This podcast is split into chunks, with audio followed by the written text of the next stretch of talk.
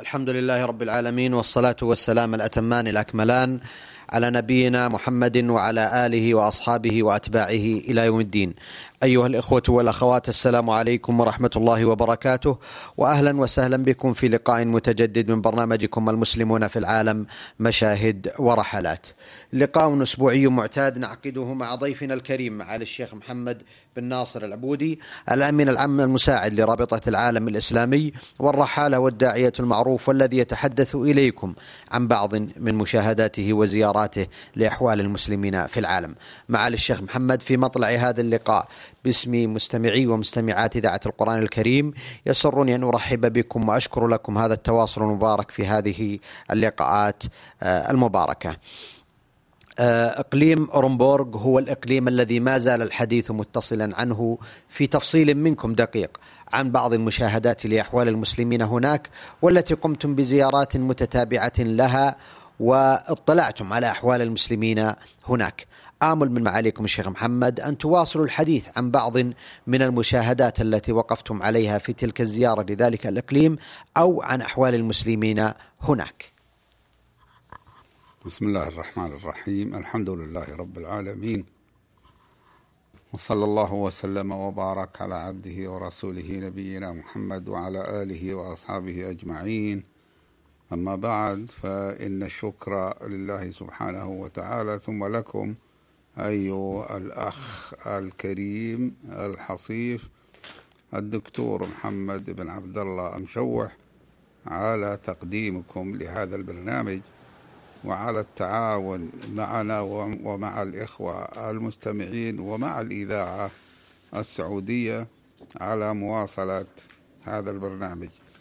الأمر كما كرمتم وذكرتم بأن الحديث سيكون عن إقليم أورنبورغ الواقع في جنوب جمهورية روسيا والحقيقة أن الأمر هو ذاك ولكن نحن في آخر الحديث عن إقليم أورنبورغ لأننا تحدثنا عنه بالتفصيل والهدف من ذلك هو الحديث عن إخوتنا المسلمين في العالم. كما كررنا ربما تكون هذه الحلقة أو التي بعدها هي ختام الحديث عن إقليم أورنبورغ.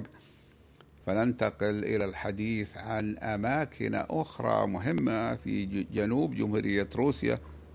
كثير من الناس لا يتصورون سعة جمهورية روسيا ولا يدرون أن جمهورية روسيا تشغل أكثر من 12 ألف كيلو متر مربع أي أنها أكثر من مساحة المملكة بنحو خمسة آلاف بنحو خمس مرات سعة سنتكلم إن شاء الله في الحلقة القادمة عن جمهوريات تعتبر غامضة بالنسبة للمستمعين الكرام لأنه قلما يرد ذكرها في الصحف والإذاعات منها جمهورية الجوفاش ومن ذلك التعريف بالجوفاش من هم؟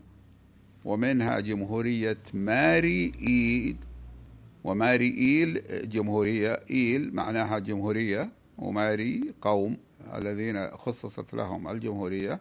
سيأتي الحديث عنها إلى جانب الحديث إما عرضا أو بمناسبة عن جمهورية تتارستان التي عاصمتها قازان وهي مركز من مراكز المسلمين المهمة في زمن الازدهار الإسلامي في القرن الثامن والتاسع للهجرة. نعود إلى ذكر الحديث عن أو تكملة تتمة الحديث عن أورنبورغ فنقول إن الوقت داهمنا ونحن متوجهون إلى في طريق العودة إلى مدينة يورنبورغ التي هي عاصمة الإقليم والتي سمي الإقليم باسمها مثل ما سمي إقليم الجزائر باسم العاصمة الجزائر أو مثل ما سمي الكويت باسم العاصمة الكويت.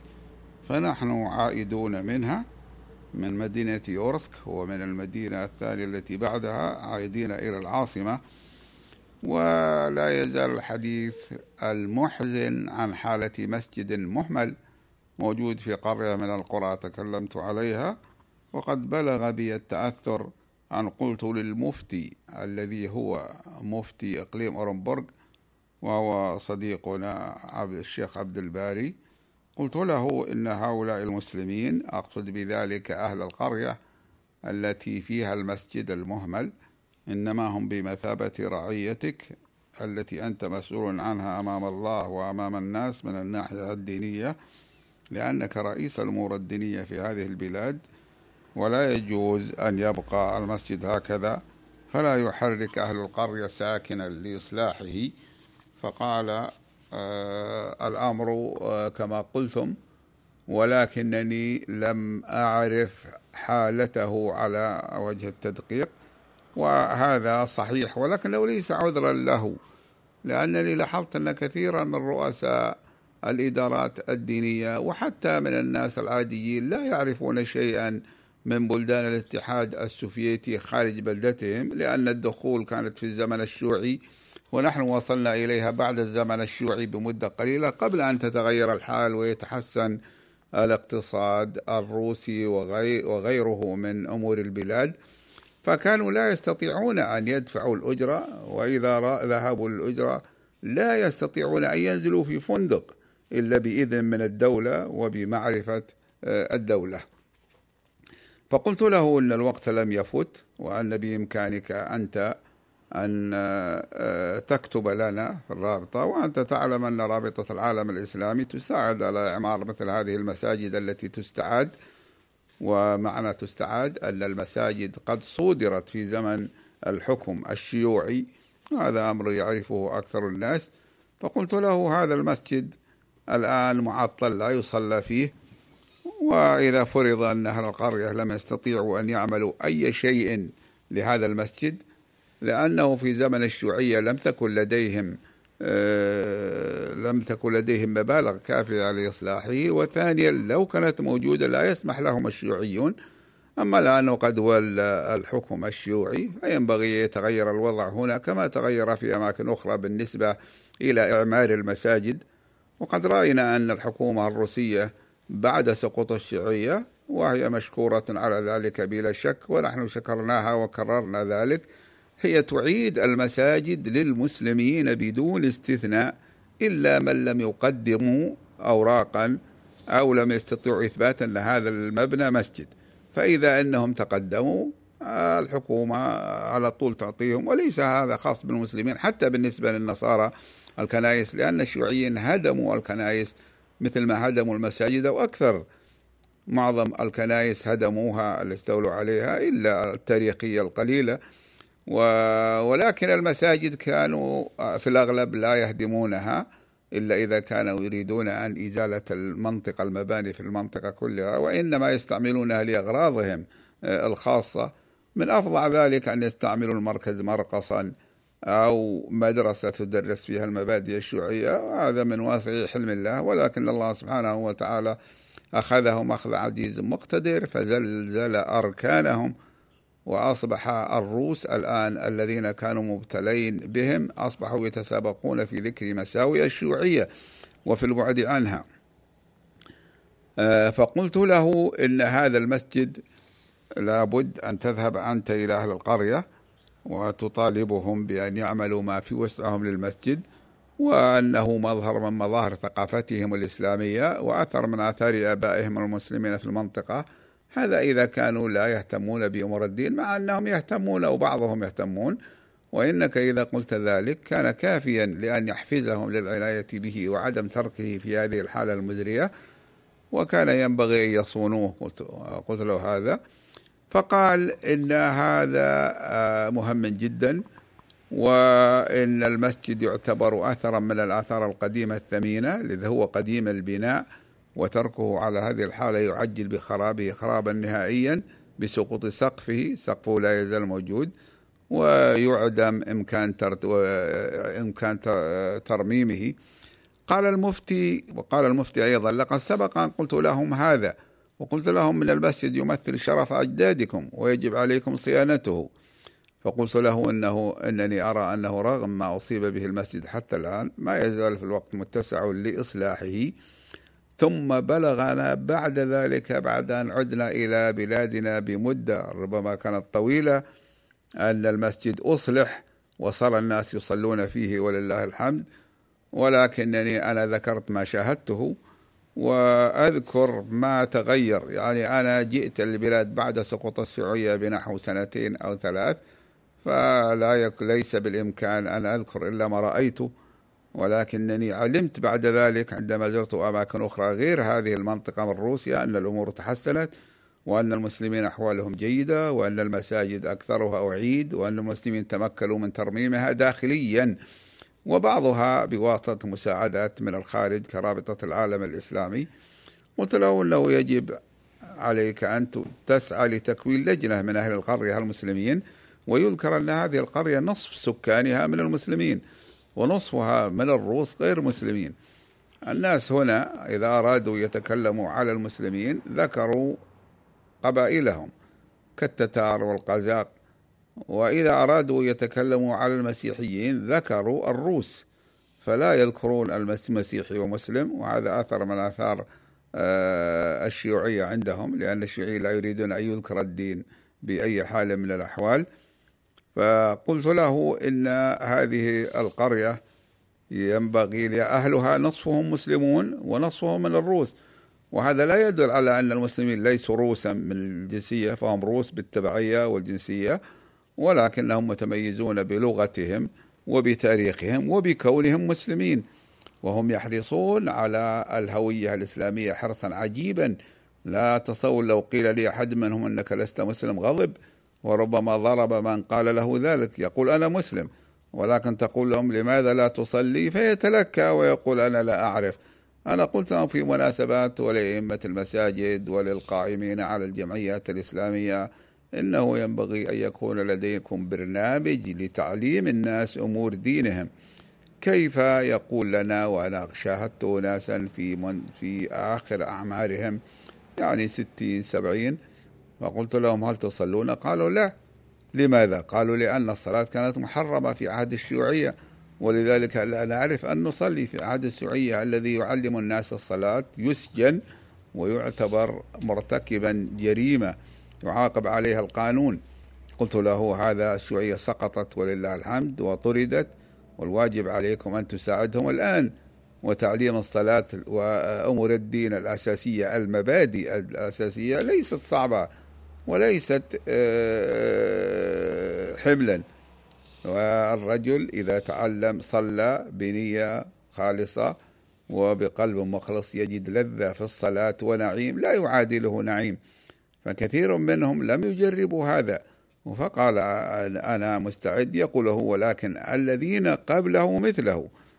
أنا جمعت في مدينة من مدن شمال سيبيريا. يعني نحن الآن في جنوب روسيا آخر جنوب روسيا.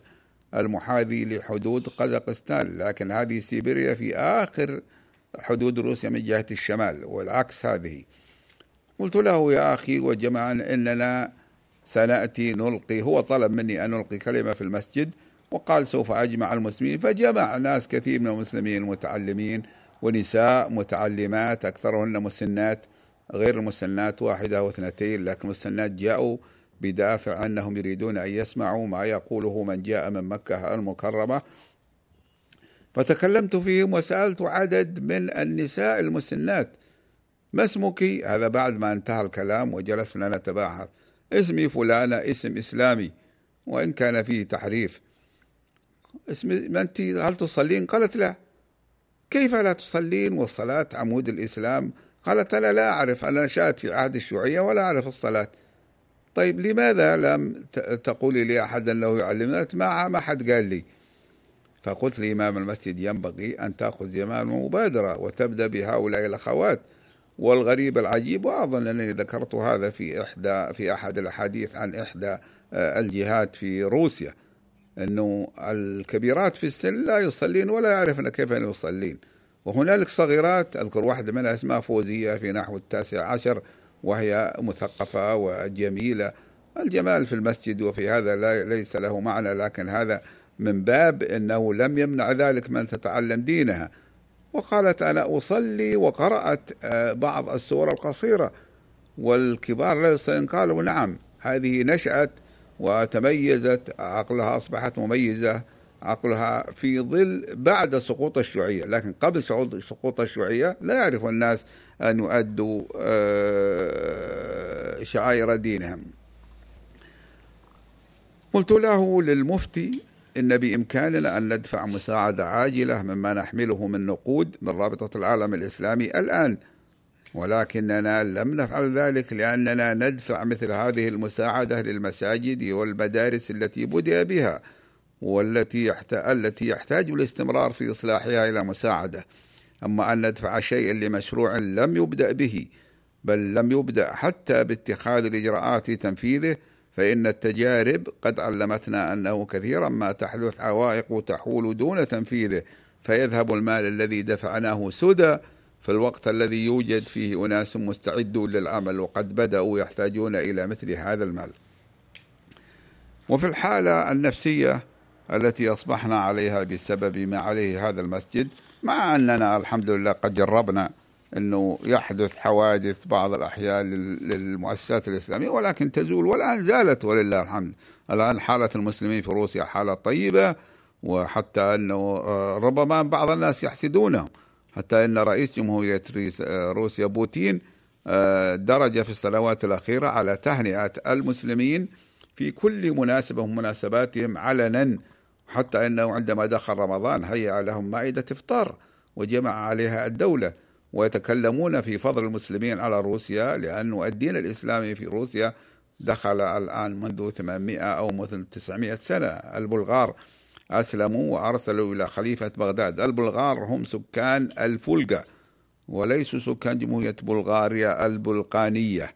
هؤلاء جاءوا إلى منطقة البلقان قبل ألفين سنة ولكن أولئك قدماء فهؤلاء أرسلوا سنة ألف وسنة ثلاثمائة وتسع.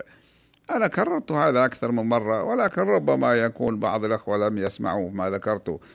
أرسلوا آه، آه، رسولا إلى بغداد المقتدر بالله في ذلك الوقت سنة 309 آه، للهجرة وطلبوا منه يرسل إليهم ما يعلمهم أمور دينهم.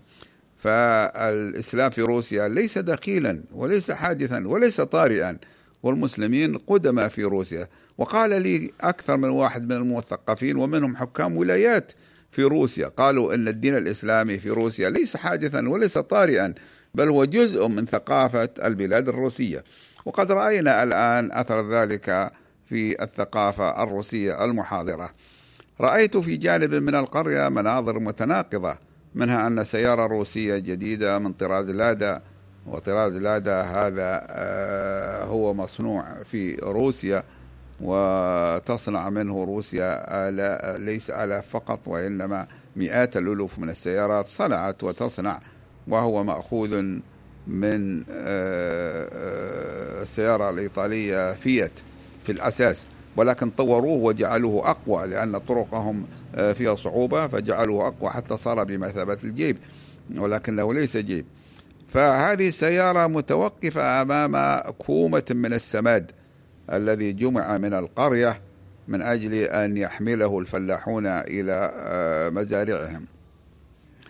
وفي جانبه غرفة فوق سطحها كومة من علف الحيوان مرفوعة عن الأرض لئلا تفسدها رطوبة المطر ثم الثلج إذا بقيت على الأرض لأنهم إذا جعلوا العلف خارجا ثم وقع عليه الثلج والثلج تستمر وقوعه أكثر من خمسة شهور وربما إلى ست شهور من النصف الثاني من أكتوبر إلى آه، النصف الثاني من أبريل أو إلى أول أبريل.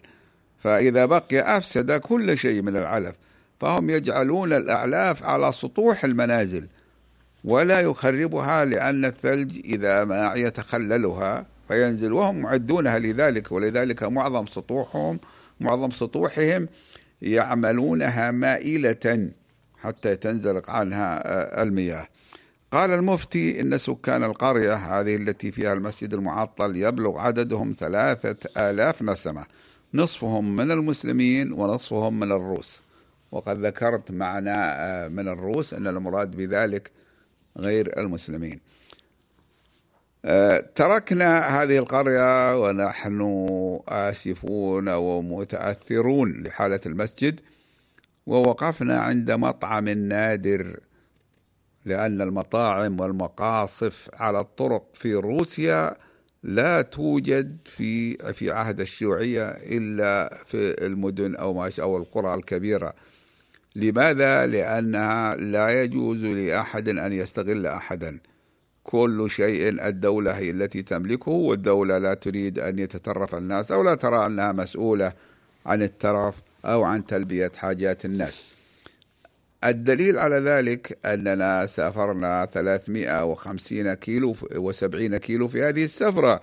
ولم نرى مطعما واحدا أو مقصفا واحدا إلا هذا مطعم جيد في حجمه كبير لكن الشيء الغريب أننا وجدنا بجانبه نارا تتقد عليها حطب جزل أي أخشاب كبيرة وهذه النار تتقد ومستمرة. سألتهم قالوا هذه أولا دعاية للمقصف لأن السائقين إذا جاءوا في وقت البرد يشتاقون إلى أن يستدفئوا بالنار. ثم إنهم يعرفون بوجود المطعم من هذه النار لأنني رأيت في روسيا البيضاء مثلها يجعلون على رأيت مقصفا أو مطعما وأمامه نارا تتقد قريبة من الطريق يعني ليست في داخله.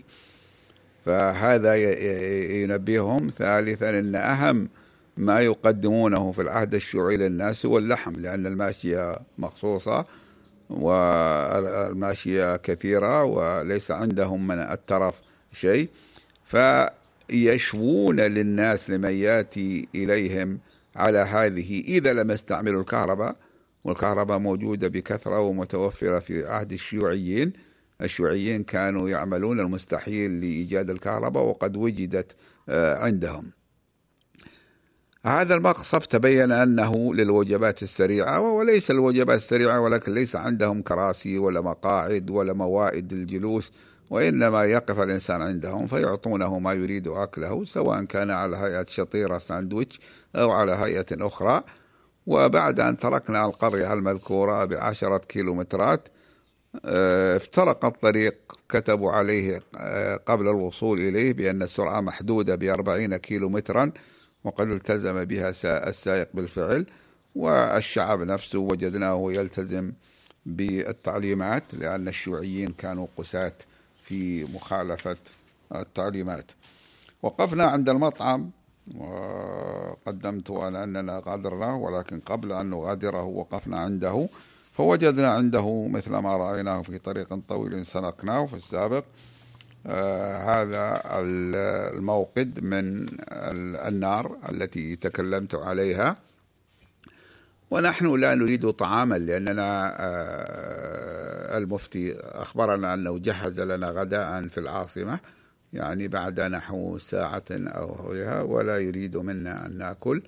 ولكننا طلبنا شرابا فلم نجد عندهم إلا شرابا من الفراولة. الفراولة متوفرة لأنها تنمو في الصيف. ولكنه مفعم بالغاز ومفعم بالسكر. وكذلك نحن لسنا بحاجة إلى طعام. اشترينا زجاجة كبيرة من شراب الفراولة الفوار هذا. يكثرون من الفوار يكثرون من الغاز. ولكننا لم نجد عندهم أكوابا نحملها معنا في السيارة. فاضطررنا إلى استعارة كوب من المطعم واحد نتناول الشرب فيه وغسله ثم نعيده إليهم. ذكرت المقاصف وأماكن الاستراحة على الطرق في بلادنا وكثرتها ووفرة الخيرات المتنوعة الرخيصة فيها فحمدت الله تعالى وشكرته. وينبغي أن يتذكر المستمع الكريم أن هذا الذي ذكرناه قد زال أو زال أكثره بعدما زال أثر الشيوعية من البلاد. كانت الوقفة بعد هذه أيضا مؤسفة عند قرية اسمها فيكوليسك. فيكوليسك. وإسك هذه تعتبر بمثابة النسبة. ففيكوليسك معناها بلدة أو قرية فيكول. وإسك هذه. وأهل هذه القرية مسلمون بالاسم. أو لنقل أن أباءهم وأسلافهم من المسلمين وأنهم أنفسهم ليسوا من المسيحيين.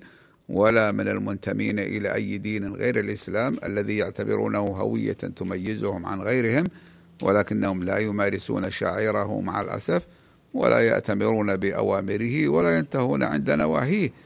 وربما أننا لا نستطيع أن نلقي باللائمة عليهم وحدهم ولكن على الشيوعية التي ظلت أربعا وسبعين عاما في بلادهم وهي تحرم الدين آه، الإسلامي ومثل ما حرمت الدين المسيحي آه، كل دين. فهذه القرية آه، فيها مسجد ظاهر منفرد ليس بجانبه بيوت ولكن الشيوعيون قد حولوه إلى طاحونة. يعني صادروه حولوه إلى طاحونة. وذكر المفتي أنهم الآن يسعون لدى الحكومة لاستعادته وهذا أمر سهل ولكن المفتي قال الصعب هو إعادته إلى ما كان عليه. قلت له إن بلدة قرية يناهز سكانها آه، ثلاثة آلاف أو ألفين لا, لا أتذكر الآن بالضبط وهي كلها للمسلمين. لابد أن يكون فيها مسجد هذا أمر ضروري. فقال إنه كان فيها أربعة مساجد قبل الشيوعية ثلاثة غير هذا المسجد. قلت له وماذا فعل الله بالثلاثة غير هذا المسجد؟ فقال لي آه، إن إننا لا نعرفها لأن الشيوعيين أزالوها وتركوا هذا المسجد على عادتهم للمسلمين ثم إنهم حولوا صدره وحولوه إلى طاحونة. فأصبحت المسجد لي أصبحت القرية ليست فيها مسجد. قلت له أرى أنكم تسعون لدى الحكومة وأنا أعرف من الحكومة الروسية الآن أنها لا تمانع ولكنها تريد منكم إثبات والإثباتات متنوعة ولكنها موجودة. يعني مثل آه، موظف الحكومة يشهدون أو لديهم سجلات والحكومة الروسية في الحقيقة وجدنا أنهم يسجلون كل شيء في السابق. يعني المسلمين يستطيعون الحصول من سجلات الحكومة على سجلات لمساجدهم التي صودرت فيقدمونها فتعاد إليهم. فقلت له إن هذا يحتاج منكم كما أعرف إلى تشجيع بالنفقات والرابطة آه، مستعدة ولكن تريد منكم العزم والبدء بالموضوع لأن لا يمكن أن تعمل شيئا بدون أن ترى منكم عزما عليه منكم أو غيركم لكن ممن يريد من أهل البلاد فوعد المفتي خيرا ونسأل الله سبحانه وتعالى أن ييسر أمره وأمر إخواننا المسلمين في هذه القرية وغيرها وهي قرية فيكولسك بعد قرية فيكولسك انحدر الطريق انحدارا خفيفا إلى سهل متسع على يمين الطريق ويساره أشجار وأعشاب برية نامية ولكنها غير كثيفة ورأيناهم يحرقون الأعشاب والأشجار القصيرة الوحشية النابتة في الأرض وذلك من أجل التخلص منها والانتفاع بالرماد المتخلف عن حرقها في إخصاب الأرض. ثم مر الطريق بعد ذلك بحقول من حقول دوار الشمس الممتدة وهي واسعة وتسترعي الانتباه يعني تلفت الأنظار بزهورها الصفراء. فإذا رأى الإنسان تتموج عجب كما يتموج البحر الأصفر مياه البحر الأصفر. لأنهم يزرعونها في آن واحد فتكون أطوالها وارتفاعها عن الأرض آه، متماثلة. ورأيتهم ليس في هنا في روسيا جنوب روسيا فقط وإنما أيضا في جميع البلدان بلدان أوروبا الشرقية الباردة يزرعون دوار الشمس هذا لأنه لا يحتاج إلى وقت طويل.